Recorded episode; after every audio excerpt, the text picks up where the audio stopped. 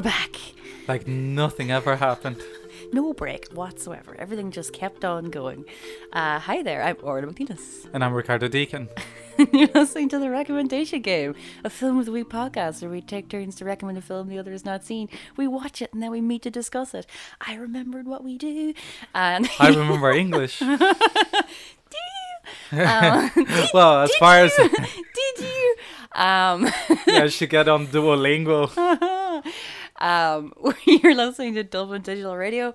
Uh, we have been away for a month, and why was that, Ricardo? Uh, I was away in South America Very doing nice. South American things. Very Uh, nice. Getting a tan. He is very tanned, although it's already Yes. fading in this February winter. No, no, no. It's No, no, still no, there. no, no, no, no. Just let this lie. Let It's the light, let them- It's the light. Let them imagine. um, so, the for his glorious return, Ricardo has picked Fat City from 1972, Yes. and the synopsis is he's back with aplomb and without any sheets. Um, The sheets are 200 meters away. I'm just too lazy to go them, and get and you them. fucking didn't. So, um, and the synopsis is. Washed up boxer Tully is inspired to restart his career after seeing potential in a teenager, Ernie, whom he spars with at a gym.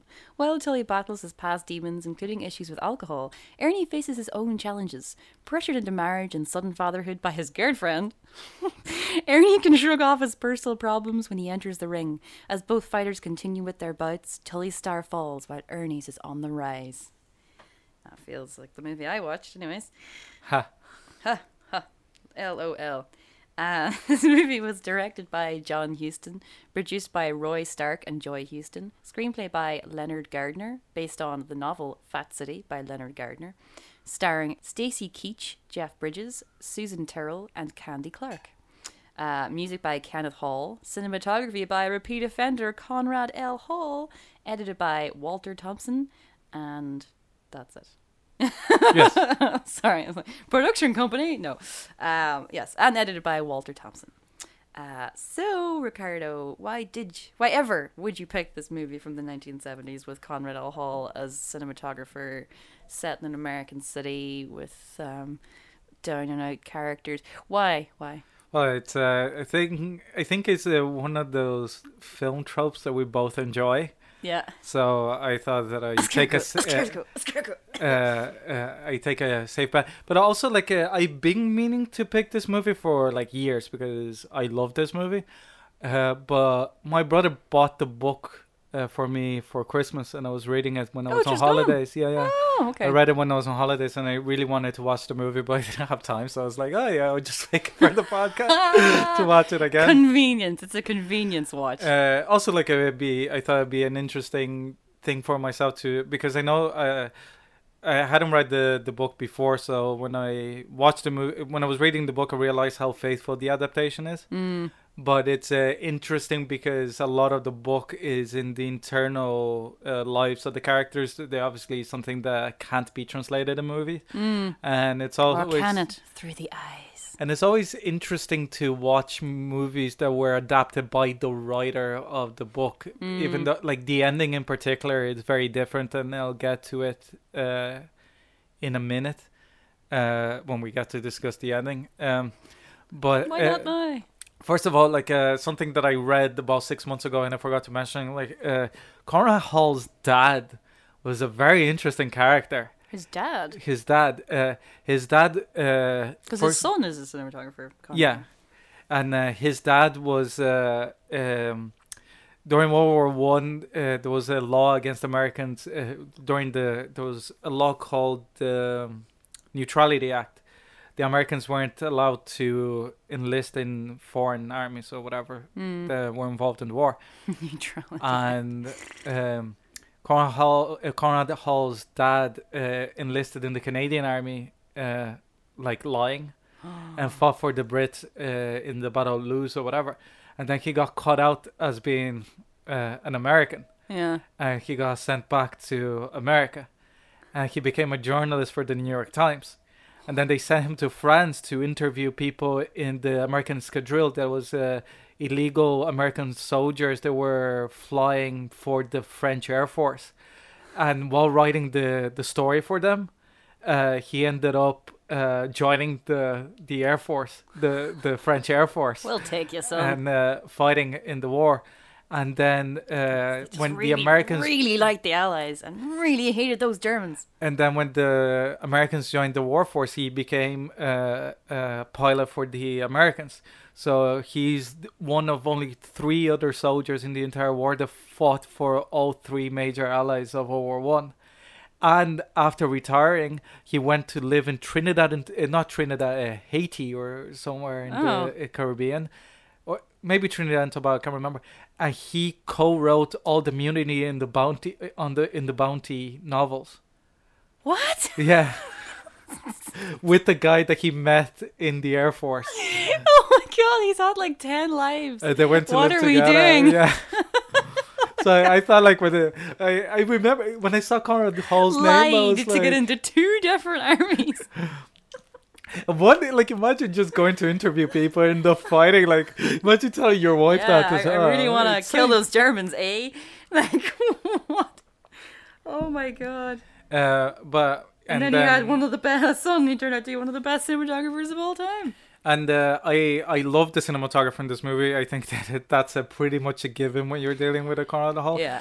but I think that it is qu- it, it is one of his best movies, even considering his oeuvre. Let's Yeah. say, uh, even the, just the opening shot captures exactly what the movie is gonna be like. yeah. Uh, I think that it's quite interesting seeing John Huston direct this movie because most people of John Huston's generation, most directors, uh, uh, his peers, let's say, uh, even the ones that were making good movies in the 70s, they were still using the formal style of the. He 40s did the and stuff. Fucking the Maltese Falcon. He did Maltese Fal- That was his first movie, which is like a good way to fucking start. Jesus. Uh, he did the African Queen as well. Uh, I do like his last movie, The Dead, as well, with Anjelica Huston, who's his daughter. yeah. Uh, but there's very few directors that are able to. Uh, considering as well that between African Queen, that is like 52, and this, he didn't make a good movie in 20 years, and somehow This came this out came out. And uh, he, it, it's so new Hollywood, but not. But it's like some dude that is like 70. But I think that is uh, uh, important for the movie itself is that both him and the guy that wrote the book were professional boxers before they became Ah, okay. writers and and uh, and John Huston always admitted that he wasn't a good professional boxer either. Like he, he's exactly what this movie portrays uh, the the, the. The amateur side. circuit, yeah. And I think that it's also interesting that this movie came out only five years before Rocky, and it's how like Rocky begins in the same universe, let's say, Mm. and how that movie takes a complete different approach to life in the uh, uh, box. I think that is uh, we always talk about places and places as characters, and I think that Stockton is such a good, Mm. uh, such so fleshed out as a as a place in this movie, and. Uh, Part of it is that uh, Huston uses very few professional actors throughout the movie. Yeah, Uh, all the side incidental characters are very real. Yeah, and uh, and uh, and it's a testament as well to Stacy Keach and uh, Jeff Bridges and the the woman that plays Tully's girlfriend, uh, Oma. Yeah, Mm. and Oma that they're able to to really like inhabit that world. Like J- Stacy Keach feels like a boxer over the hill. Mm. Like I think the they cast him really well because he is 29 when they made this movie, Mm. and he's meant to look like a somebody that has been drinking for 10 years. Mm. And he looks like somebody that's been drinking for 10 years, especially when you have him side by side by Jeff Bridges. Yeah, because Jeff is fresh. and like- Jeff is only like nine years younger than him, and that, like, Yeah. and you, you could almost say like Stacy Keach could have been his dad almost, you know. Yeah. Uh, I, yeah, we'll, we'll talk about that though. I think that, that's interesting. Uh, I think that I, really like Jeff Bridges' performance as well. It, it's such a, a short performance for one of his earlier roles as well. Mm. Uh, especially for the young gun, uh, would have been so easy for. He could have And- slipped into something really annoying like very easily. Yeah, and uh, I think the the movie itself, uh, I love. Um, Ah, the the coach, the main coach as well. Uh, Just the way he speaks. yeah, uh, Such a hustler.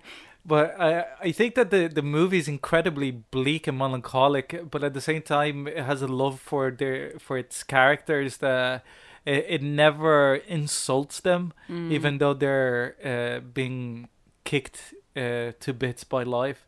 Uh, is that kind of character in people that, especially at that time, Hollywood wouldn't have like focused on. And I think that's why both the movie and the book were such a revelation when they came out because uh, to have that authenticity is like to think that this is a major studio movie. Mm. But without very big actors in no, it, not very big actors. Uh, obviously, it fucking flopped. Uh, but also the even with Scarecrow that has a similar um, similarities to Scarecrow that I knew Mm. that you would point out. Besides the the road movie aspect. the the Conrad Hall thing, is that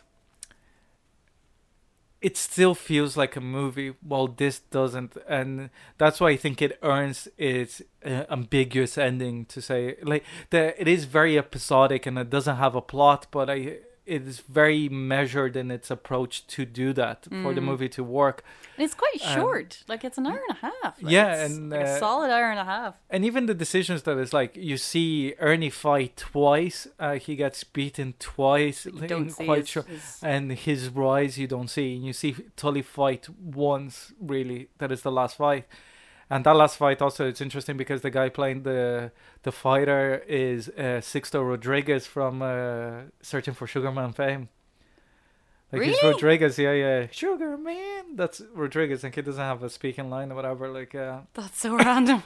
uh, but even that, when you uh, mirror uh, Fat, like the final f- uh, fight scene in Fat City versus Rocky, Mm. is that in Rocky you're telling, uh, you're praying for Apollo to go down in the last rounds because you want Rocky to win, Mm. and in uh, Fat City you want uh, Sixto Rodriguez to go down. Because you're afraid he's gonna die yeah, in if the they ring hold him in there, like and the it's so unglamorous it- like it looks like two elderly men beating the shit out of each other Yeah, until they're about to dark.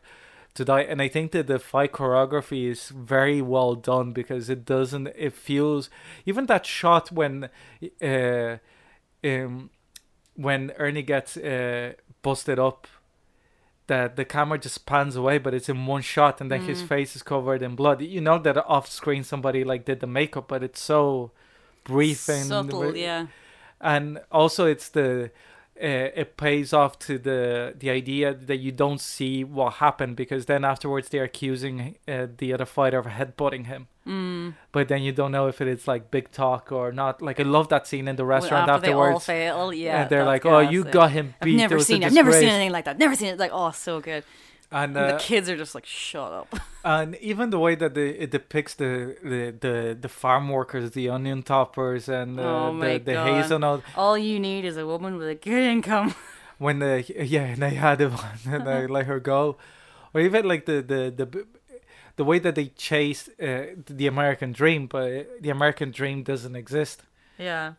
and I think um, it is like to think like Stockton hasn't really improved at all in the like uh, it, it filed for bankruptcy last year as Do you a know city. why though?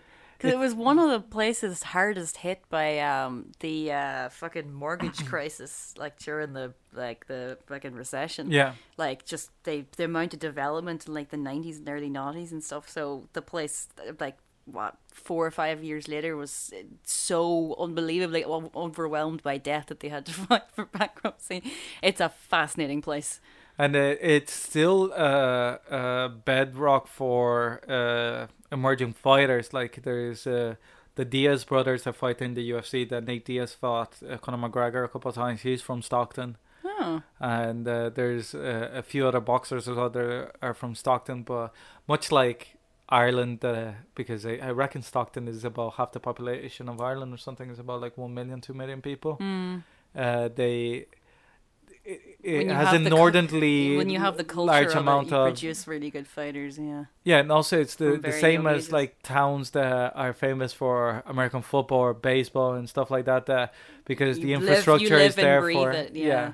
So people are constantly on talent spotting alert. And uh, I think the uh, uh, the the synopsis there really undersells uh, Yeah, the role of the, the, the two female characters because both in the book and in this, I think that they're both trouble for different reasons. The the Mm. characters, but I think that they're both empathetic uh, and sympathetic as well, and uh, in a way, like especially Ernie's wife, because Ernie is the secondary character in the movie as well, so she gets even less uh, screen time than Oma. Mm. But in the screen time that she has, like she feels like a real character with uh, real thoughts, and like uh, I liked a bit. Uh, she said, he says, "Oh yeah, we we we've been careful."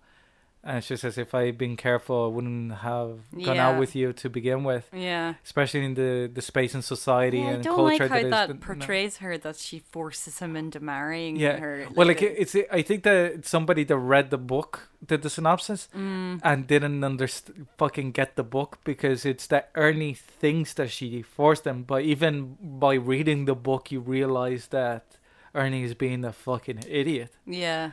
The uh, for one is the Ernie gets that typical guy thing that is like, oh yeah, I'm in love with her, and then as soon as they have sex, is like, oh yeah, I don't want to talk to her, I don't want to fall in love because I'm too busy fighting or, or whatever. I have my life. Uh, And uh, I, you're I interrupting that. I I really like Oma and also like the uh, her relationship with Ernie and that scene when the fucking Tully goes to pick up his shit and he has Oh that conversation God, with yeah. with Ernie. It, it is.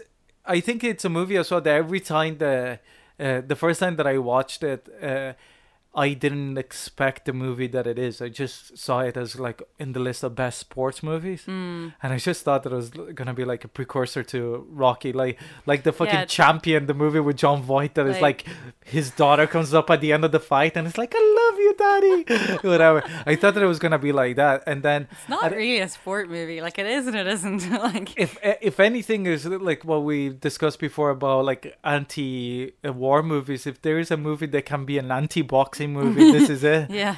and uh, I the first time that I watched it, I was amazed by the amount of times uh, that uh, it subverted my expectations, but not in the fucking Last Jedi kind of thing. That is like, oh, we're just gonna do it to subvert, Ooh, not twisty, to, twisty, twisty. not for like a, I've a tonal I get shift or. Uh, not uh, to like tonally tell the story of the movie, and I think it it does. Uh, it, it creates a a, a a loving but uh, conflicted portrait of America at that time in general, and I think uh, I thought that you might enjoy it, uh, so I picked it, and I just wanted to watch it and talk about it. So, without further ado, uh, Orla McNeil, what did you think of Fat City? Well, uh, first of all, welcome back, Ricardo. Uh, also, welcome back to the 1970s because I did miss those warm brown tones Yes. uh, immensely. Um, yeah, this is like feels like one of the most like New York films that's not of this era that's not set in New York.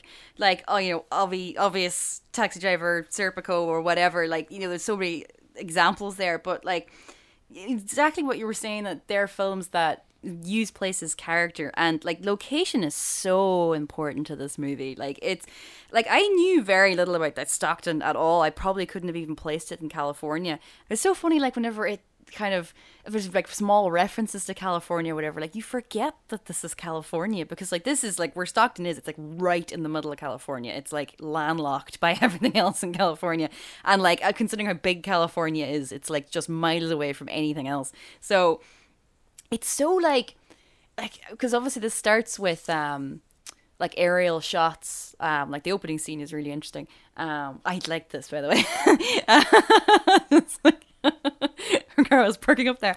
Um, yeah, like it's it's this. It starts with these like um aerial shots, and they're quite. They're not long shots. It's quite like they're quite like just these simple shots of like this neighborhood, and like it's very industrial um and like outskirts of a city but not in the way of like how the outskirts of LA is. You know what I mean? It doesn't it doesn't look like other cities or even like when we were talking about um there's two California movies in a row 'cause we're talking about Ladybird in Sacramento. Yeah. um you know which is a completely different looking place like just you know so interesting. It's there's there's nothing of like the sunshine state you know what I mean? And it, like it, it has like you know the, the it has the heat and everything and like you know the manual labor of like working on like the farms and stuff but like it's it feels like a very interesting like very well set place but it's very kind of like um contained world. Like even whenever they go out to the fields or whatever and then they're coming back in and everything like it's quite a close movie which i enjoy.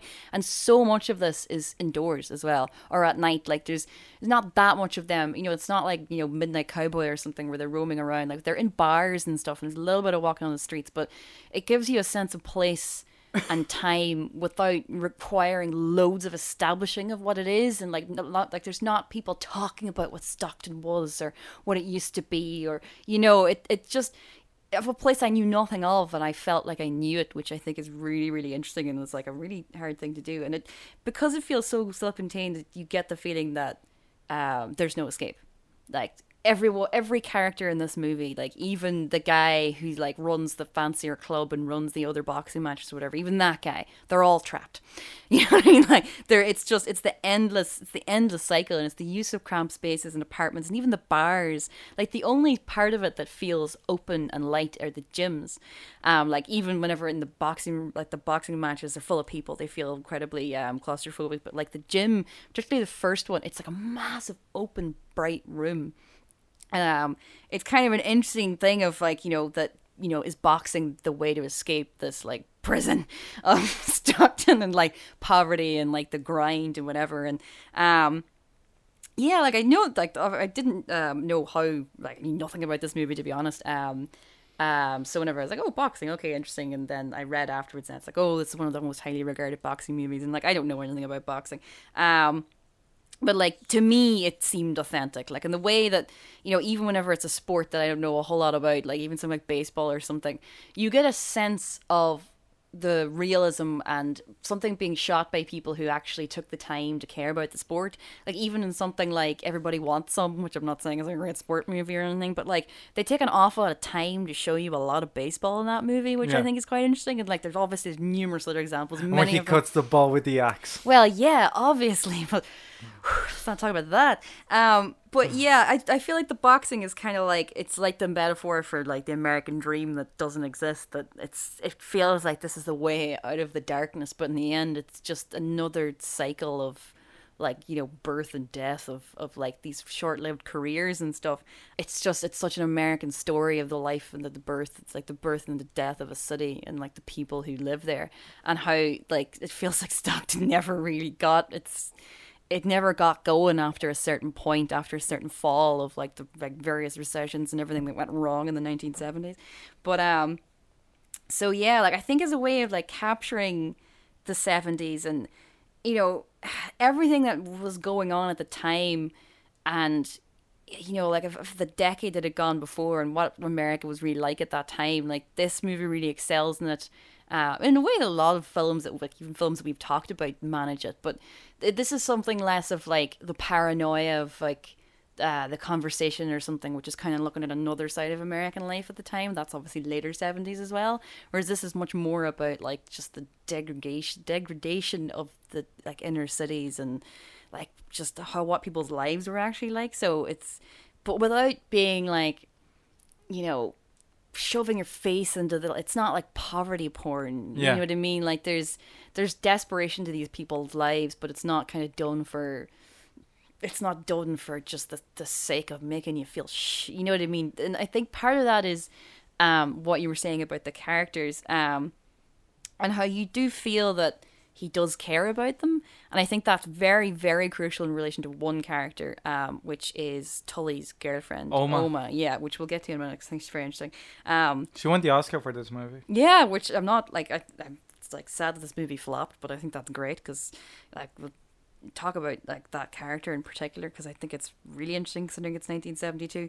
But um, yeah, just in relation to like the two kind of main uh, male characters, um, I think like the whole sort of you know the rise and fall dynamic of the careers is interesting, and I think it works well considering that like it could have been such a like trope but I, I think it's interesting that even though Tully looks about 40, um, he's not, and he's very, he feels juvenile. He feels 30. He feels like he's come off the back of, you know, of having this like boon of a career and then you know the dive of everything going wrong afterwards and that he's not actually that old but he feels old. And i think that's kind of interesting because he's not you know it's only 10 years between the two of them but because of where they fall in their lives it feels much wider but it's not. It's quite interesting. It's it would have been a very different movie if this had been like um like jeff bridges and like the coach you know what I mean? If like the coach Yeah. had been a boxer, and you know that's a Clint Eastwood movie. You know what I mean? Like that. That's just a whole different thing. Like that's not this is. Which I think is really interesting.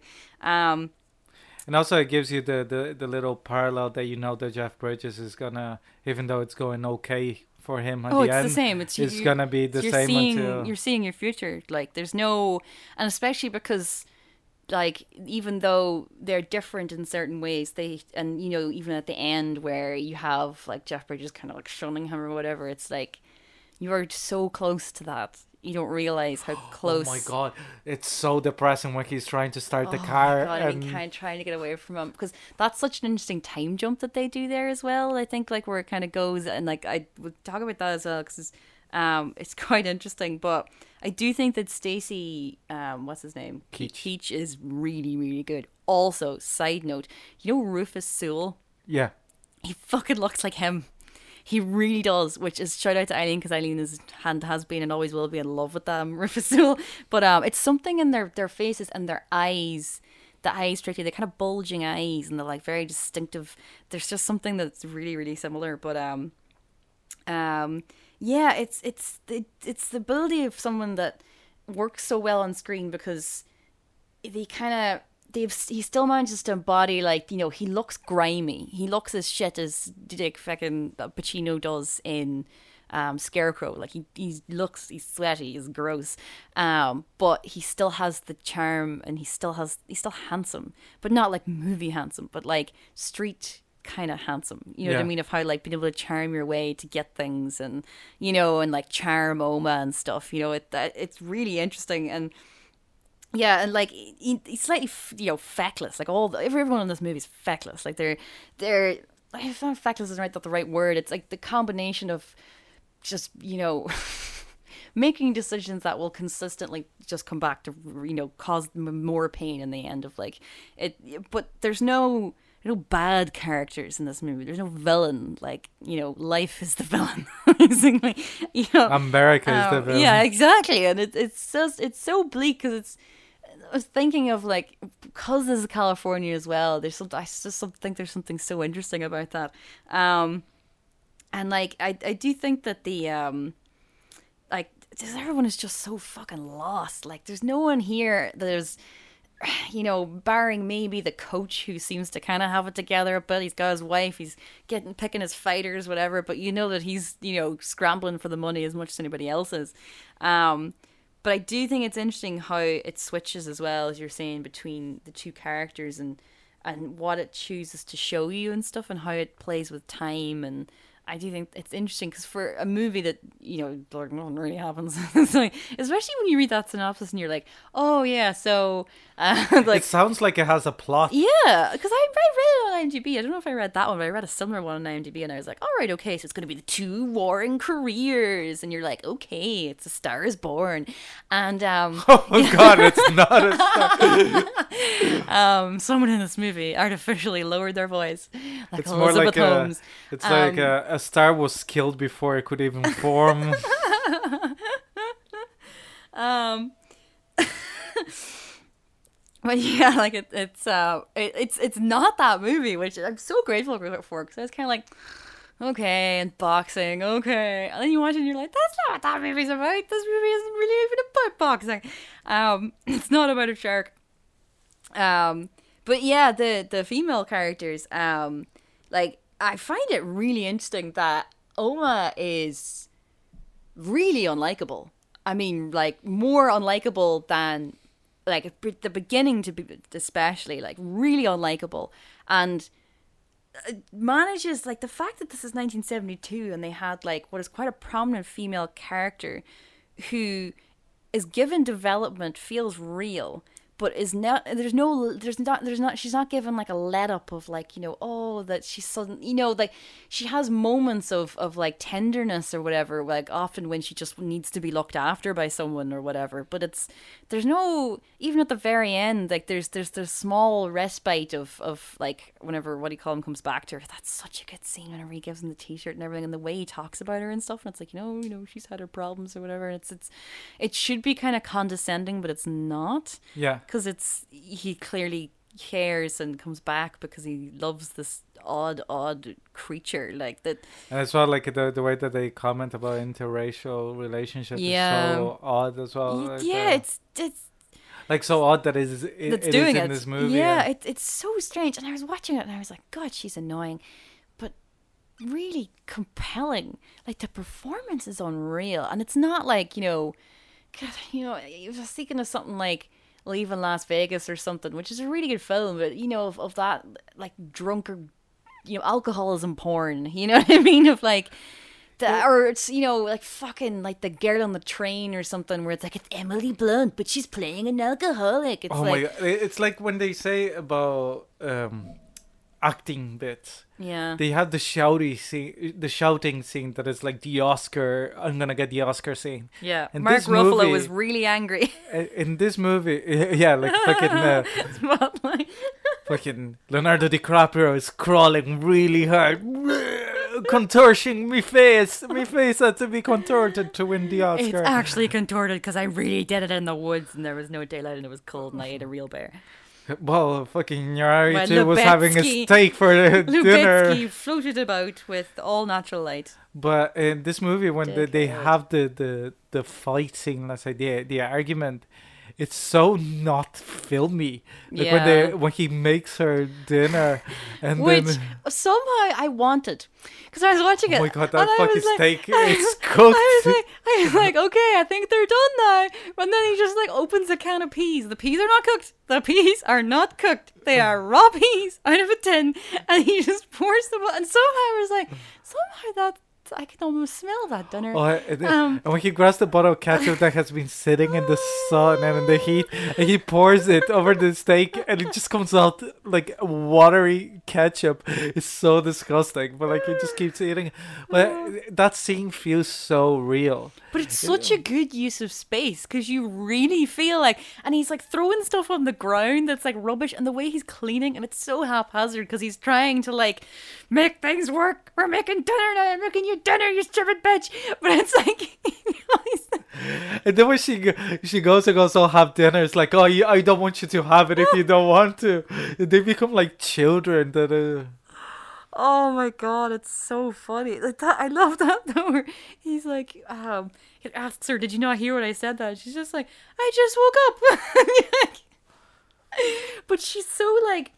like the drink, her drink of choice, cream sherry, sounds disgusting. Fuck, what the fuck is cream sherry? By the I way? don't want to know. No, and it comes out in these weird tall glasses as well. I don't understand anything of that, but at the same time, it somehow makes sense for her. I don't know. It's it's so bizarre. Like it, it's it's Like- that's the thing. She feels written as a male character would have been in that yeah, era. like she's freaking du- like Dustin Hoffman, or she's you know what I mean. She's Al Pacino. It's so it's so strange. It's it's like it's the kind of role that would only have existed as like uh, the like you know in theater or but you know it, it's so odd. It it feels it, it feels as if the it was a male character and they just changed the script or I don't know. It's it's really bizarre. It, But in the book, it's uh, the dialogue is nearly line by line what the book is Mm. like uh, as an adaptation, except the, the ending. Uh, the ending is quite different in the the movie than the book, but Yeah. the rest is pretty much the same. Yeah. I think as well, like you mentioned it there, the um the incidental characters, like just that slip in little sections of just brilliant dialogue, and like we would have feel would have felt really like out of place if the like the act of the if the main characters Yeah. felt like they were actors playing you know down and out people. Yeah, like uh, when he's in the in the field and he goes to the old timer. Uh, how long does it take to get used to it? And he's like, "Oh, I've been doing this for twenty five the years and I'm not used to it." Yeah. Yeah, Or like the face of the the old guy at the end in the in the ca- in the bar. Oh my god, yeah, he's that like, is maybe so he's sad. happy or whatever. Like, it's so sad because they're like feeling superior to Yeah. this guy who's clearly having a lovely time, by the way. Like, this guy's just happy to serve them coffee, and they're just like, geez, you know, you could be that guy. And it's like, lads. Again, the idea that, like, as long as you're, as long as you're doing better than somebody, that it's okay. Like, that's such a weird, like, location as well. And, like, there's that one really strange freeze frame moment that oh yeah, when he's uh, uh, he starts uh, watching the the gambling. Yeah, that was odd. Mostly just because it was 1970s effects, and I was like, oh, Yeah. oh, oh, what's happening? Um, But I, I I liked it because it gave you the sense of disorientation of Yeah. a drunk that realizes where he is. yeah, and just how drunk he is. Yeah, that he literally just copped up, uh, copped on where he's at. Yeah, like, which is uh, very. I I think uh, it is quite clunky, but at the same time it works because I like the idea of it. It's Yeah. the execution is just weird.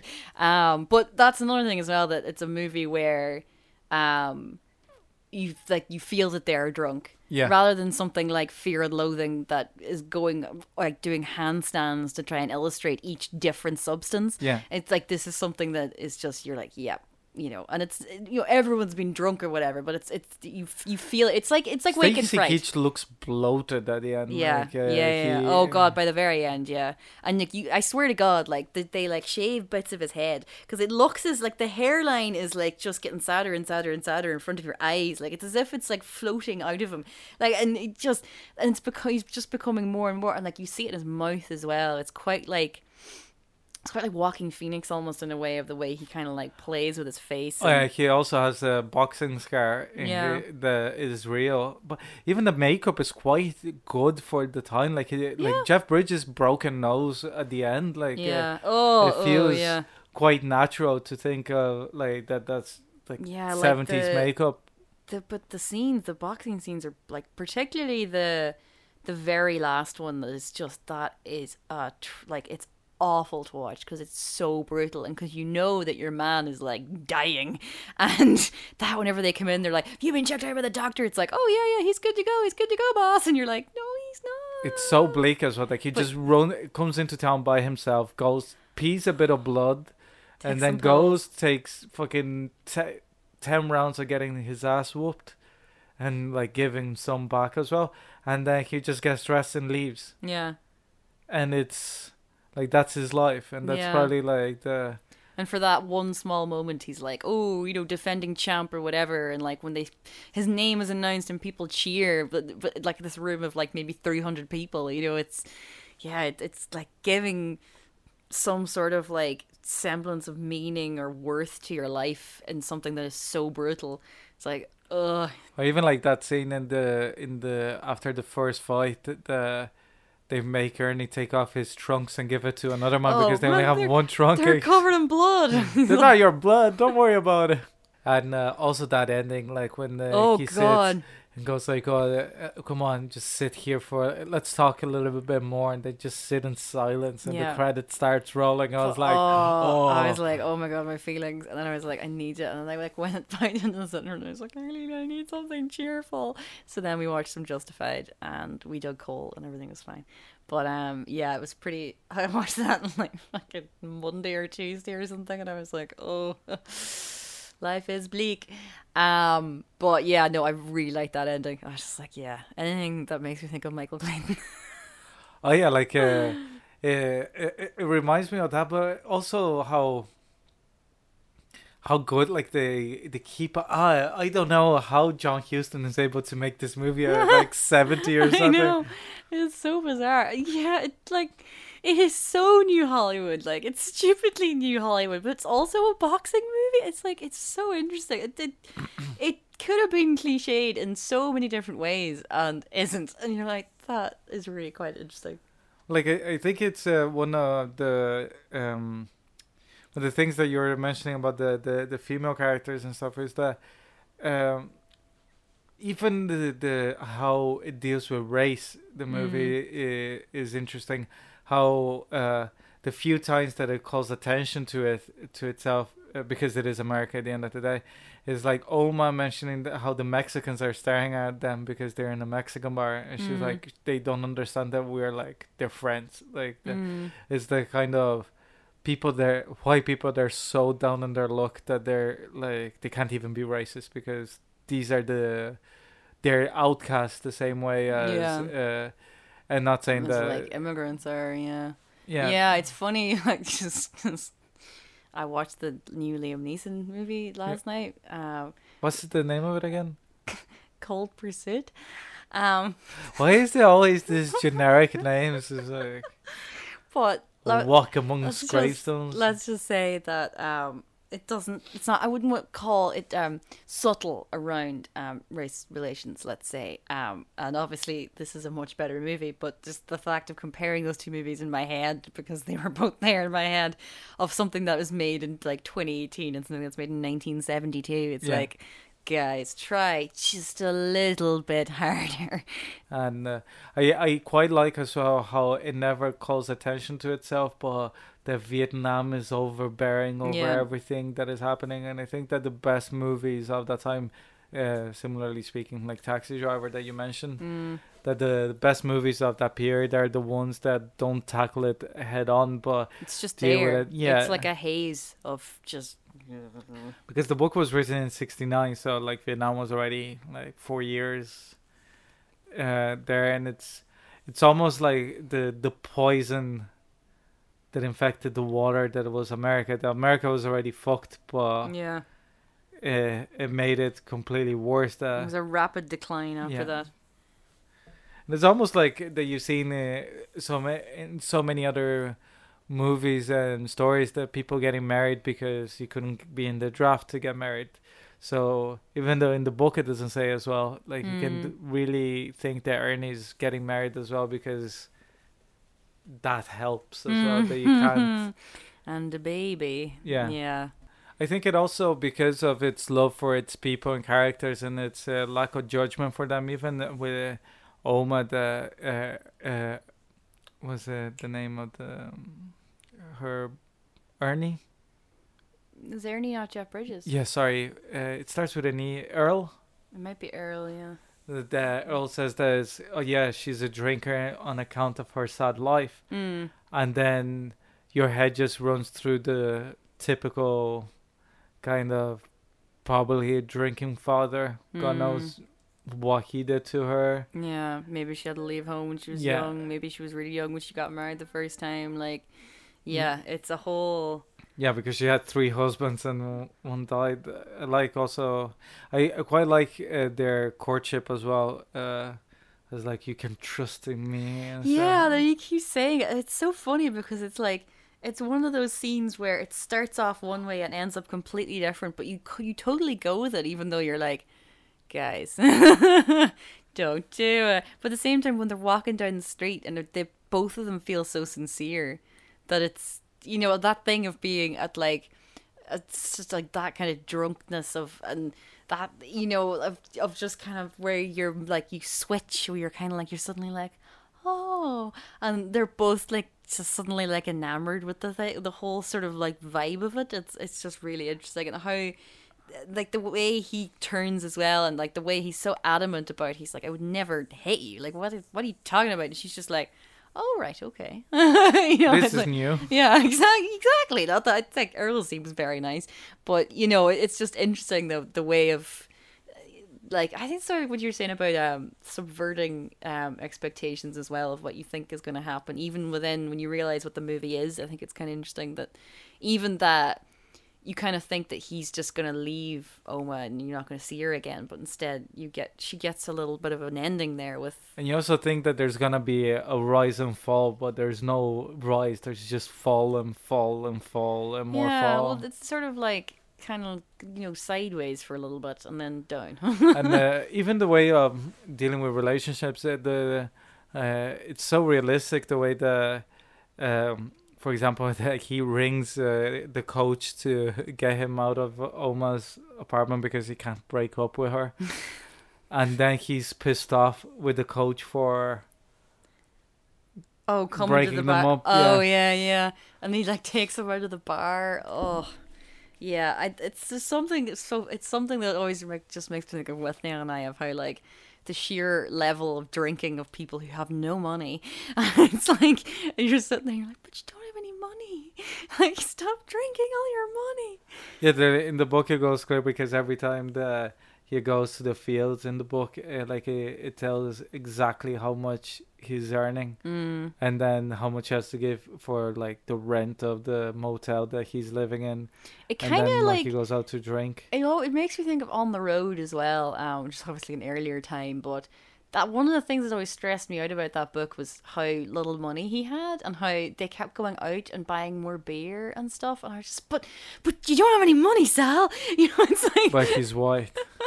yes, but like, you know, if it's like, oh, and then I went, and I got apple pie for dinner. It's like, stop eating apple pie. Get some dinner. You know, it's like the whole thing just stressed me out. But um, yeah, like uh, so with the other eye as well. Um, so we go down the the, the labor exchange. it's actually kind of fashionable. Like, I uh, love Richard E. Grant. Oh, I saw um, uh, will you f- ever forgive yeah, me? which Is it I good? I really enjoyed it. Yeah, like I don't know what's interesting about it is that like he's good, but he didn't like blow me away or anything. He was kind of just like a camper Withnail. But Melissa McCarthy is brilliant. She's really good. It's a really like affecting movie. Like I wasn't expecting to be like. Like it's like that's another. It's like it's funny because it's not a million miles away from this and how because she's a woman who's like they're both really down in their luck and it's the same thing of like they're both.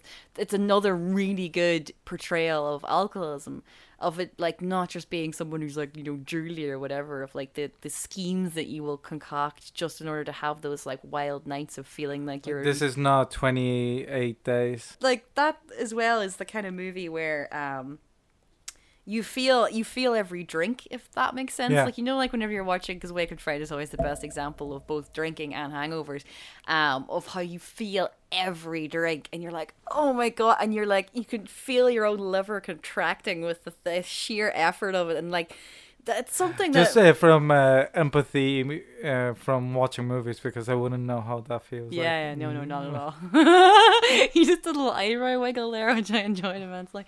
Um, but yeah, like it, it's it's not an easy thing to do in the way that like something like drug addiction isn't easy to portray either, and to do it in a way that isn't like gratuitous either. Of you know, like I haven't seen Beautiful Boy, but I don't have a massive desire to, as much as I like the two actors in that.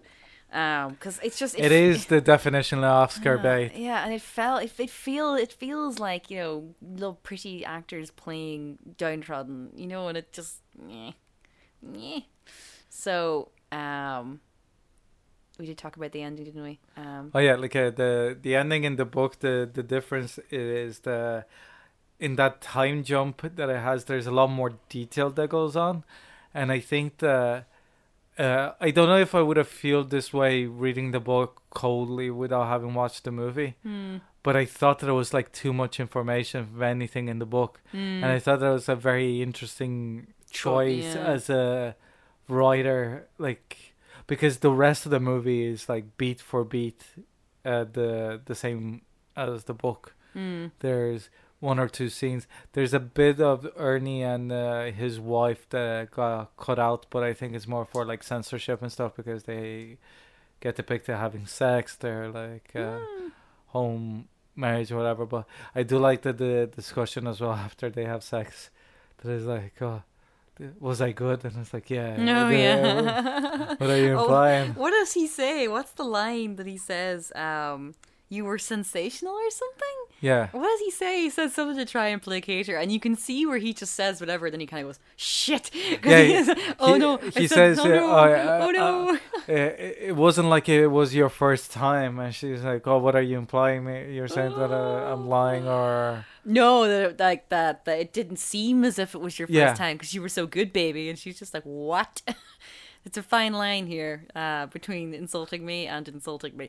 Um, yeah, But I think at the ending, the the kind of not being described the fall, like you know, you can fill in the blanks yourself. yeah, And also, like with Ernie, you don't need any anything more. Like he he's gonna become Tully down the like yeah. something's gonna happen. He's gonna get a back cut or Mm. injure a knee or And like, what what are his other after the boxing is over? What is there? Because you know he doesn't have any other skills that we know of. Like it's Well, Stockton is precisely the kind of place that you get fired from the box factory.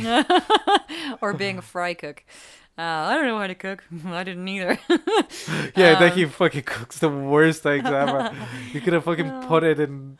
Could have been a frisbee. Yeah, there we go. Um, it's one of those things that I thank Christ that the producer of this movie was not a good producer, mm. because there's no way this movie would ever make money in any era, like No. even in the streaming era. Like, how do you sit people? yeah. Like, it takes fucked up people like me and you to enjoy this movie. Like, And yeah. to choose to watch it Yeah, as well. yeah. And to choose to watch it in advance, like not even throwing it on. You went and read the book for fuck's sake. No, like, and then you sat there on Monday, mm. Jet lagged, and rubbed my hands to go. I gotta be witnessing some misery right away. Yay! We are fucked up people. Um, but you know, our audience loves us. Uh, Ricardo, what's your favorite thing? I think it's a a, a toss up between the cinematography and uh, Stacy Keach's performance. Mm. Uh, I think uh, the script and Oma and all the side characters uh, in, in the boxing club and in the fields and in the bars, they all bring a sense of life to this movie that wouldn't exist exist without them. Mm. But without Stacy Keach's performance being so equally uh, realistic, all those things would fall by the wayside. And like obviously Jeff Bridges gives a equally as good performance, but he's not the main character in the movie. Mm, and he has less to do as well. And also, I have to mention that I, I had forgotten that the this is the movie that had uh, originated the movie "Take the Ribbon from Your Hair." Yes, we didn't get to By- soundtrack. Yeah, the soundtrack is uh, the that that's actually. Kris Kristofferson fucking everywhere. like, Do you know how Kris Kristofferson got his break? Uh, was it this Funny. movie?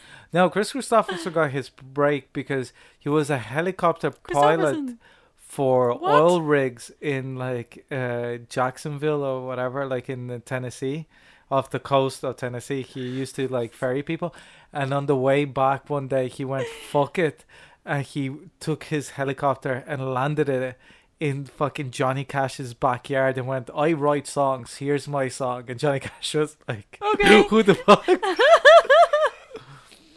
I'm Kris Kristofferson. So like yeah, I'm one of the highwaymen now. But like I quite like the the it, it is very Harry Nilsson fucking everybody's talking about me uh, Yes. beginning.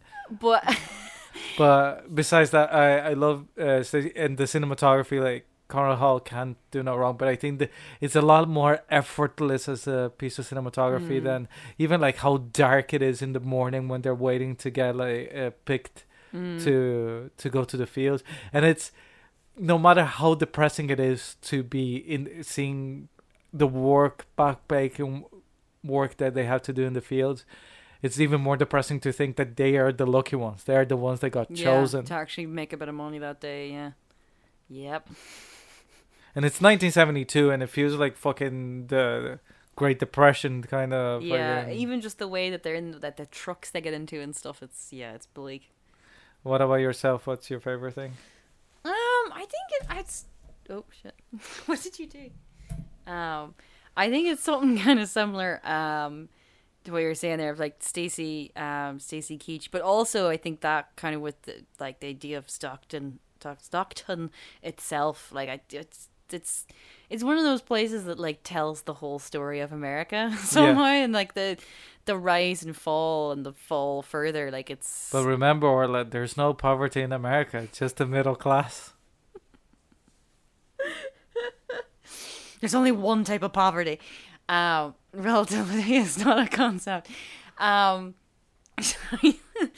yeah, like it, it's it's it's really it's it re- I really like I, I just love places that are that are able to be so evoked, uh, Yeah. even somewhere that I know nothing about, and I just think that California on screen in weird other places that you don't think of that are part of California. I find that really interesting, and I think that in conjunction with um Stacy because like Tully is such an embodiment of the place because you know you, you hear of his past and what he you know 10 years in the past of like you know being this young you know like in the 60s kind of you know like can you imagine what that would have been like in like a slightly different stockton you know that, that i think that it's he kind of embodies it. So as he sort of trudges along as he's like going of further and further and further downhill as the place fall you know the house is burning down around him basically. So it's it's just it's And even the opening scene, uh, how it's so hard to do what he does in that scene that it's Mm. like realistically not know where something is. Yeah and go from sp- uh, space. It, it's such a hard thing to act it's so simple but so difficult because it- you can't go like, oh, I have to go here and there or Mm. whatever, and it's you like, have to really look as if you're looking but you're hungover yeah.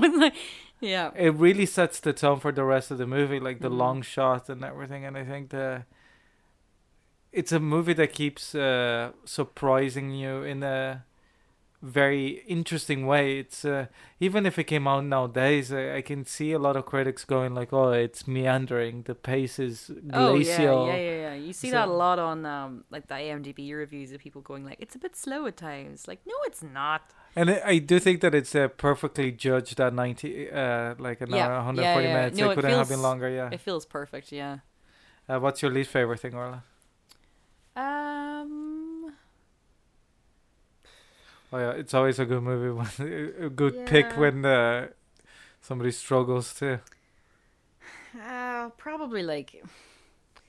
I I really don't like that fight just for like the obvious reasons of why it's a good scene because it really it feels you feel the hits every and as the rounds go round like as each each like oh god the sound of it as well like the sounds of the punches are it feels oh, it's just too real everything is so shabby you know like even their outfits and you know even whenever like he's hanging around Oma's um um apartment or he gives her her um, his robe Yeah, that's like has his name on it and stuff and it's like it's, everything is grimy and it's just that scene of and how they like sponge his face and everything and oh it's awful like Oh, someone is gonna die and like in the end that he wins and he doesn't even know he's like Oh yeah, did I get knocked out? Yeah. Yes.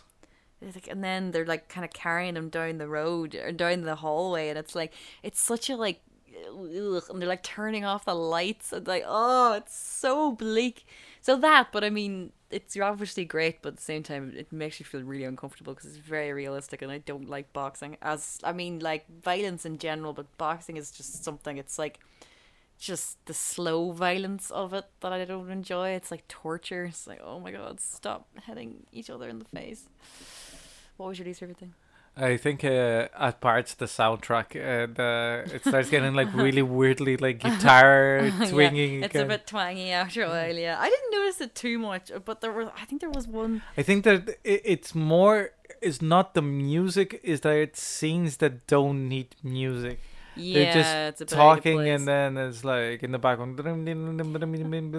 like i would have preferred if they Banjo. had put because they are in the bar Yeah. put something a little bit more subtle but as diegetic music so it's in the in the background of the soundtrack instead of Mm. like even if it was the same song but if it was like pretend that somebody's listening to country music in the speakers or whatever Mm. you know uh instead of being like right in front ding ding ding ding ding ding ding Yeah. why am i doing the fucking crazy frog I I don't know. Um, your guitar sounds are like, you know, Crazy Frog banjo. I don't know. Um, anyways, um, That's the name of my first album. um, that was Fat City. Um, the perfect Valentine's Day movie. Yes, I forgot that we were gonna be recording this on Valentine's Day. Happy Valentine's Day, everybody. Um, happy Valentine's Sab. Um, yeah. So, uh, thank you, Ricardo. I really, I really enjoyed it. Um, thank you for coming back. Uh, Thank you. with such a gem. Uh, where can they find us? They can find. Oh Jesus, let's see if I remember. they can find us on Facebook. The recogni- They can find us on Facebook. The recommendation game on Twitter at the rec game. The recommendation game at gmail.com is our email. They can also find us on Mondays 11 to 12 on Dublin Digital Radio. And our uh, back catalogue of episodes are on the Dublin Digital Radio Mixcloud. And if you want to support uh, Irish Independent Radio, please donate to the Dublin Digital Radio Patreon. The is used to maintain the the the station. Yes, indeed. And uh, next week's film is chosen by Orla Mc Nelis. Miss Lynne Ramsay with You Were Never Really Here. But I just came back. I'm here. Fat Phoenix. He's still a lovely, lovely man. Lovely eyes on him. Oh, I'd take him in a heartbeat. Although, Rooney Mara. hmm Well, I haven't seen that movie clearly because this is the recommendation game. So uh, let's see what Ricardo thinks of that next week. hmm Uh, until then, uh, thank you for listening. I was Orla Mc Nelis. I was Ricardo Deakin. See you next week. Ciao.